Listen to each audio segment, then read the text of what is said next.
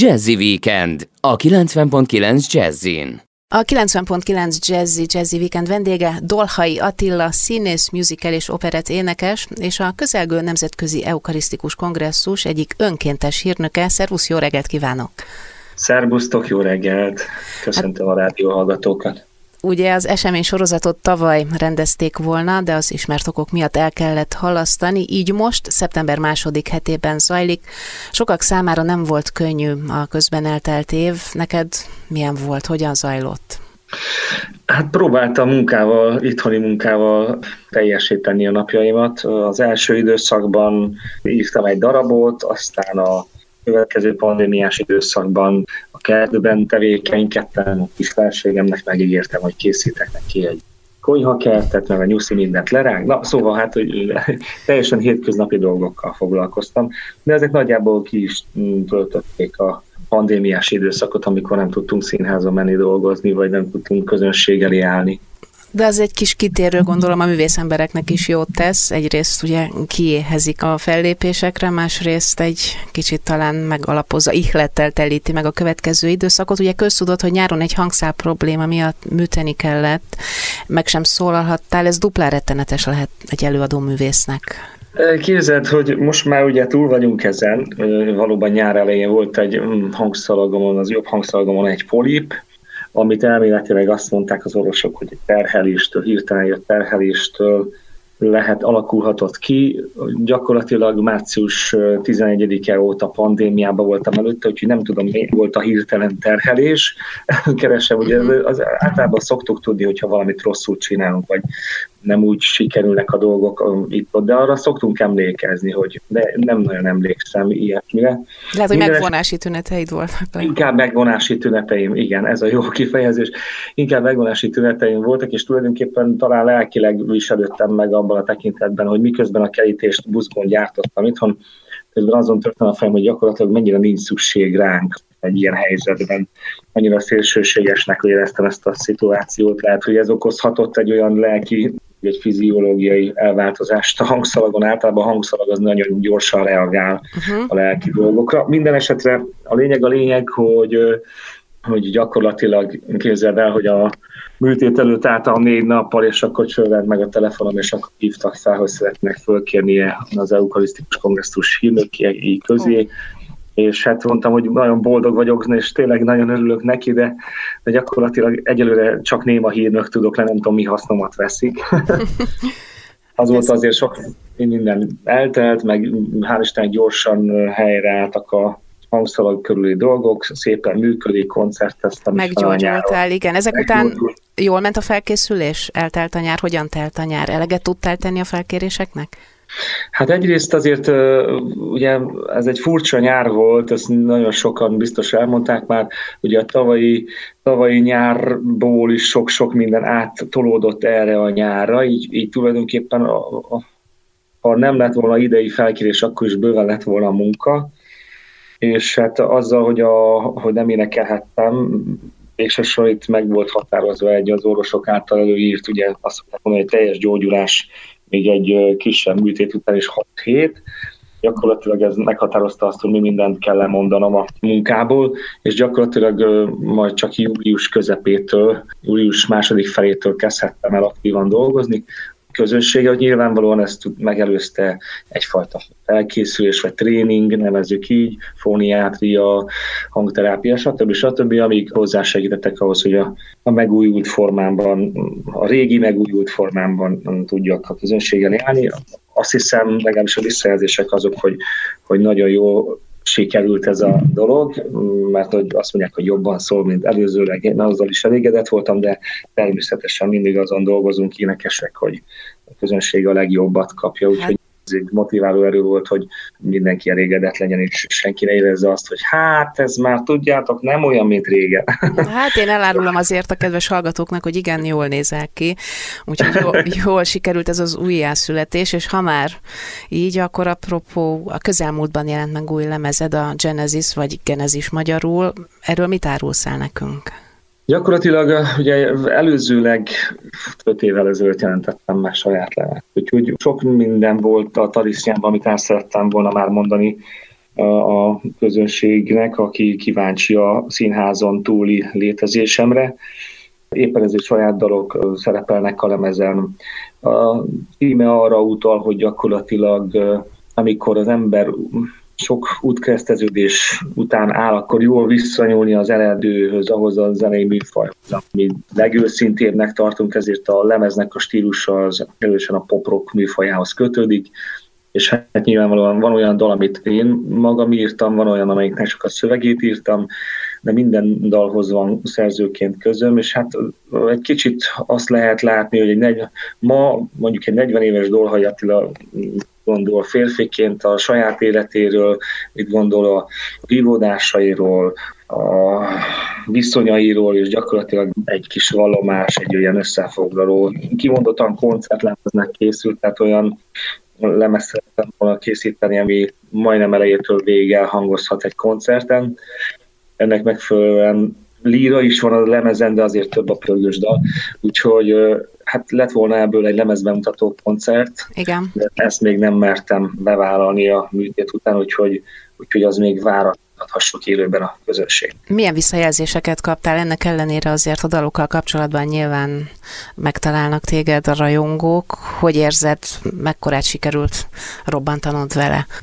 Volt, aki azt mondta, kérlek szépen, az egyik dal még az első pandémia alatt íródott, a, a Maradj itthon az a címe, Maradj itthon velem egész pontosan. Ezt hallotta legelőször a közösség erről az albumról, és nagyon sokan jelezték vissza, hogy nagyon érett, mind dalszerkezetek, vagy mind muzsika, mint pedig szövegileg is egy forrott alkotást hallhatott a közönség, illetve hát nagyon vártam, hogy a teljes anyagot eljuttathassam a közönségemhez, és hát nagyon örültek neki, mert tényleg egy ilyen, hogy is mondjam, egy bulizós koncertlemez. Úgyhogy a visszajelzés, ja igen, a, másik nagyon amit mindig el szoktam mondani, hogyha erről beszélgetünk, hogy képzeld el, hogy nem teljesen volt tudatos a szerkezeti felépítése a lemeznek, hát tehát, hogy miután mit következik, milyen dal következik, de ugye már benne voltunk a pandémiában jócskán, amikor ez, ez is van, már nem emlékszem, mert annyit voltunk itthon.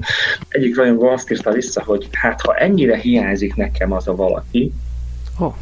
akkor vegyem föl vele mindenképpen a kapcsolatot. Aztán újra hallgattam a lemezt, és aztán rájöttem, hogy az a helyzet, hogy ez a valaki, az a közönség. Uh-huh, uh-huh. Az a fura, hogy nyilván nem annyira konkrétak a dalszövegek, face-to-face, két ember közötti viszonyról szólnak, mert úgy személyesebb, de azért nagyobb merítést is lehet ebben csinálni, és egy nagyobb szűrőn keresztül is lehet ezt hallgatni, és akkor valójában kiderül, hogy tulajdonképpen a közönség hiányzik már egy jó ideje az életemből. Már olyan értelemben az a fajta közönség, amiknek koncertezem, akiknek, Igen. akikkel együtt bulizunk ezeken a koncerteken, mert nyilván a közönség nagyon sokszor lát engem, mint operett színészt, vagy mint muzikál színészt, hallják a muzikál esteken, a muzikál koncerteken, vagy operett koncerteken az előadásokat, hogy énekelek, vagy dalokat, amiket énekelek, de azért egy önálló koncertben benne van az a fajta szabadság, amikor, amikor azt éneklek, amit akarok, és úgy abban a sorrendben, hogy én gondolom, és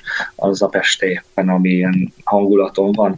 Tehát azért sok-sok kreatív pillanat van egy-egy ilyen koncerten és interakció közönséggel, és hiányzott már az életem. Ennek megfelelően gondolom egy ilyen alkalommal a kapcsolódásod is egész más a közönséggel, mint egy hát, vagy operettes. Tehát ezt érezte meg a kedves közönség, és hát ez a jó ezekben a dalokban, hogy akárhogyan lehet értelmezni, tehát mindenki megtalálja benne a, a számára szükséges, hát, úgy mondjam, táplálékot. Úgyhogy akkor visszatért egy megújult Dolhai Attila itt a Jazzy Weekendben. Engedd meg, hogy most egy kis szünetet tartsunk, és mindjárt visszatérünk egy dal után érkezzen a Kék Nyúlhámond Band és a Guessing Game. Jazzy Weekend, a 90.9 Jazzin. Folytatjuk a Star interjút itt a Jazzy Weekendben. Elárultad nekünk, hogy tehát némi kényszerpihenő után visszatért egy érettebb Dolhai Attila, aki már tud uh, kerítést készíteni, virágágyást, és hát most pedig a Nemzetközi Eukarisztikus Kongresszus hírnökének lenni, ez is egy nagyszerű dolog lehet. Mit jelent ez számodra, és az, hogy hogyan talált meg ez a megtiszteltetés, ezt már tulajdonképpen elárultad akkor nekünk, viszont erről még nem beszéltünk ezt, de hogyan éled meg? Hogy készülsz rá? Mi lesz itt a szereped? Még annyit a megtaláláshoz hadd fűzek hozzá, hogy azért megpróbálsz nagyon szárazon, tehát nem nagyon sajnálat az él, hanem nagyon szárazon elmondani, hogy tényleg volt olyan érzésem, hogy feleslegesek vagyunk, és hogy tulajdonképpen lehet, hogy egy másik szakmát kéne választani, egy asztalos szakmát. Bele is jöttél. A, akkor ezt nem fogtam egészen föl, mert tényleg úgy gondoltam, hogy hát ez vicc, hogy én hírnök leszek, miközben még két hétig nem fogok tudni megszólalni. És úgy utólag visszagondolva azért most már úgy hiszem, hogy ez egy olyan üzenet volt a jó Istentől, hogy hát én ezt nem hagyhatom abba, és hogy ezt csinálom. Tovább csak lehet, hogy egy kicsit más minőségben, mint eddig. Úgyhogy ez egy szakmailag, vagy hogy is mondjam, lelkileg egy megerősítés volt ez a hívás, és nagyon nagy megtiszteltetés is. És persze nagy kihívás is, mert azt kérdeztem elsőre a Zsufa Tunde sajtófőnöktől, hogy hát jó, jó, jó, de mi lesz a mi feladatunk? Mit kell tennünk? Mit kell csinálnunk? Hogy oké, okay, ez nagyon szépen hangzik, de mégis. És aztán mondta, hogy csak legyünk türelmesek, szép lassan majd mindent meg fogunk tudni, és valóban így is lehet, hiszen elkezdtünk vidékre, tulajdonképpen rócsóztunk, voltunk Szegeden, voltak Békés Csabán is voltak, ugye 12 hírnöke van a kongresszusnak, és ezen kívül még az önkéntes hírnökök, és gyártuk az országot Puszta Szabolcstól, Veszprémen keresztül, vagy Esztergomon keresztül, Miskolcon át, tehát felé jártunk, és beszélgettünk az emberekkel, azokkal az emberekkel, akik nyitottak ebben a kérdésben, és kíváncsiak voltak, vagy valamiféle megerősítést vártak, hogy mi is lesz ez az eukarisztikus kongresszus. Ugye ez egy nagyon szépen csengő név vagy cím, de sokszor arról is kellett beszélni, hogy tulajdonképpen mit akar ez, hogy fogalmazzuk meg, hogy ez egy találkozás a hitünknek a megerősítésével, tehát hogy egymással való találkozás, meghallgathatjuk egymásnak a életét, hogy hogyan segített nekünk a saját vallásunk, vagy hogyan, hogyan használjuk azokat a tulajdonképpen öröklött, vagy éppen tanult hagyományokat, akár a saját vallásunkból, ami a hétköznapokban minket tovább tud segíteni egy-egy nehéz pillanatban.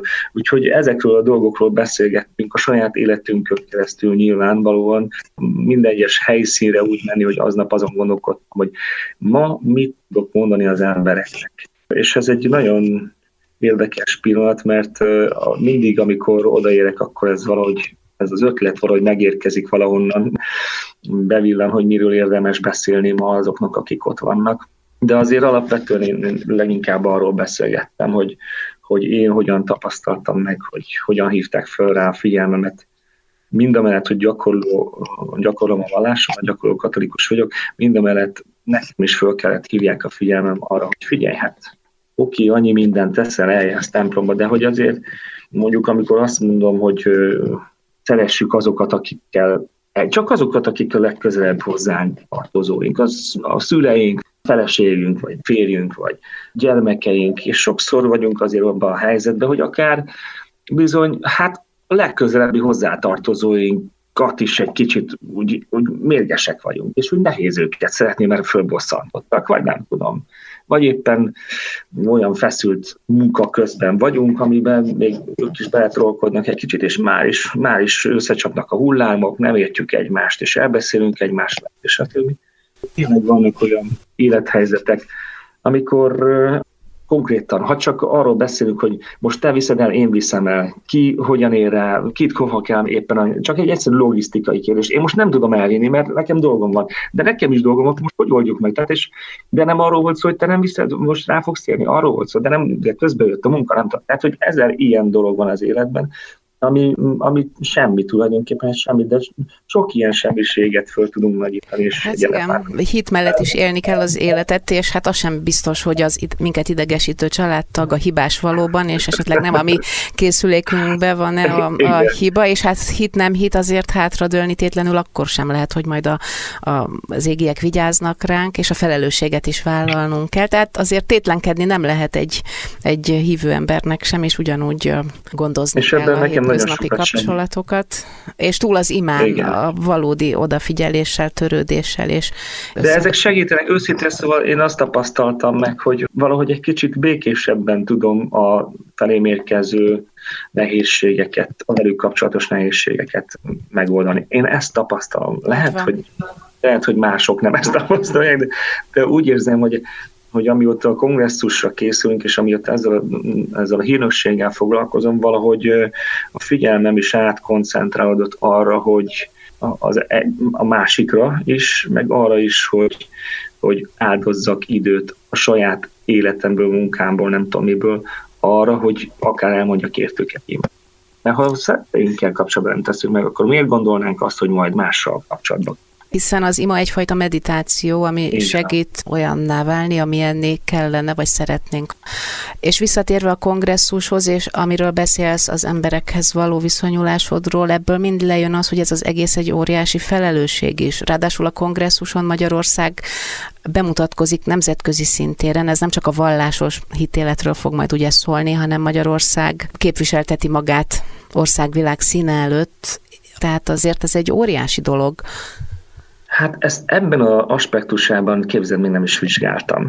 Mert annyira el voltam foglalva azzal, hogy amikor ide-oda megyünk, akkor hogy gyakorlatilag, tehát hogyan tudunk hírnökké válni. Sokan fogunk akár egy hitvallást is tenni, de akár prózában, vagy akár úgy értem beszédben, akár zenében. Mi szeptember 7-én az egyetemi templomban készítünk elő egy zenés ima estet, Csókai András doktor úr fog vallomást tenni az életével kapcsolatban, mi pedig muzsikálni fogunk, és énekelni, és én zenével imádkozni. Úgyhogy az egy ilyen esemény, ami konkrétan a eukarisztikus kongresszus programjai között engem érint, illetve szeptember 11-én a Kossuth téren lesz egy egy mise, amit megelőzően ugyancsak lesznek kulturális programok, ahol én is remélhetőleg a lányom Luca is énekelünk egyet, egy duettet is, és valamit szólót. Úgyhogy igen, én azt hiszem, hogy hogy az az öröm, engem mérhetetlenül felszabadít az, hogy erről beszélhetek. Hogy ez nekem fontos, arról beszélhetek, hogy az én életemben ez milyen erőt és milyen segítséget jelent. Hát, ha ez mások életében is segít, vagy másokon is segíthetünk ezzel, ha beszélünk erre. Szóval ez engem érhetetlenül felszabadít, és nagyon örülök neki, hogyha ez eljut másokhoz. A nem kis felelősséget én abban érzem, hogy annyi minden aspektusból beszélnek ma az egyházról, a vallásról, és annyiféle információval keveredik, és egy-egy kommunikációban ez a téma, hogy gyakorlatilag időnként a lényeg vész el, mármint a lényeg az, hogy magáról a szeretetről beszéljünk, és például nekem az eukarisztikus himnuszban van egy, ugye van egy himnusz az eukarisztikus kongresszusnak, és van egy sor, ami tulajdonképpen engem motivál. Ugye van egy olyan mondat benne, ami olvasz egyé békességben minden népet és nemzetet. Ez engem annyira mélyen érint, nem tudom elmagyarázni, hogy miért, hogy, hogy, hogy nekem ez egy ilyen hitvallásom lett ebben, a, ebben az egész történetben. Ezt a lényeglátást szeretném, hogyha eljutna az emberekhez, hogy ha bármilyen kérdésük van a működő egyházzal, az emberekkel, az egyházban lévő emberekkel, ha a világban működő emberekkel, a lényeg, hogy a szeretetet meglássuk, és hogy ha az Istenhez tudunk közelíteni, és ez az egy mondat vezet minket, akkor egy csodálatos egy hetet tölthetünk itt szeptember 5-től 12-ig Budapesten, vagy éppen a világhálón keresztül, vagy a médián keresztül, országhatáron túlról is akár. Gyönyörű végszó a vallás, ami mindenkié szeretetre és összetartozásra tanít, nem pedig kirekesztésre vagy megkülönböztetésre. Dolhai Attilával társalogtam a közelgő Nemzetközi Eukarisztikus Kongresszus kapcsán. Köszönöm szépen a beszélgetést, jó munkát és sok sikert kívánok! Köszönöm szépen nektek is!